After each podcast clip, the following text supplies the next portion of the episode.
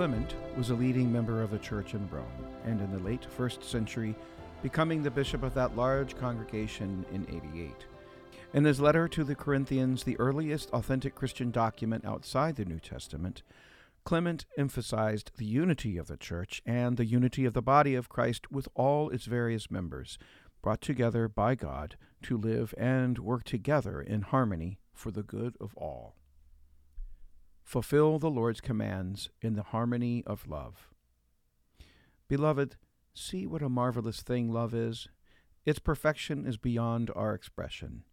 Who can truly love save those to whom God grants it? We ought to beg and beseech Him in His mercy that our love may be genuine, unmarred by any too human inclination. From Adam down to the present time, all generations have passed away, but those who were perfected in love by God's grace have a place among the saints, who will be revealed when the kingdom of Christ comes to us. As it is written, Enter your chambers for a little while, until my wrath and anger pass away, and I shall remember a good day, and raise you from your graves. We are blessed, beloved, if we fulfill the commands of the Lord in harmonious, loving union, so that through love our sins may be forgiven. For it is written, Blessed are those whose transgressions are forgiven, whose sins are covered. Blessed is the man to whom the Lord imputes not iniquity, and in whose mouth there is no deceit. This is the blessing that has been given to those who have been chosen by God through our Lord Jesus Christ, to whom be glory forever. Amen. We should pray then that we may be granted forgiveness for our sins and for whatever we may have done when led astray by our adversaries' servants. And for those who were the leaders of the schism and the sedition, they too should look to the common hope.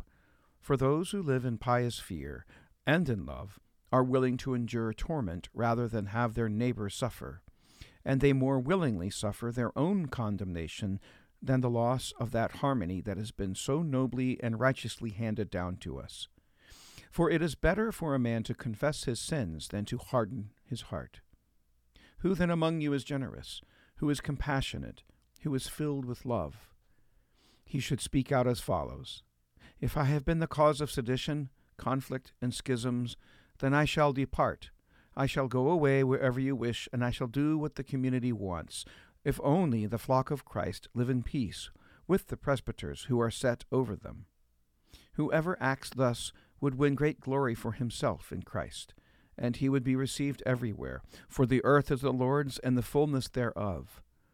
Thus have they acted in the past, and will continue to act in the future, who live without regret as citizens in the city of God.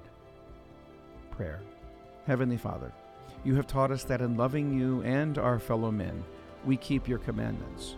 Give us the spirit of grace and peace that we, united to one another in brotherly love, may serve you with our whole heart. Through Jesus Christ our Lord. Lift Up Your Hearts devotionals is produced by GAFCON Global Anglicans. To support this and other GAFCON ministry, please visit gafcon.org.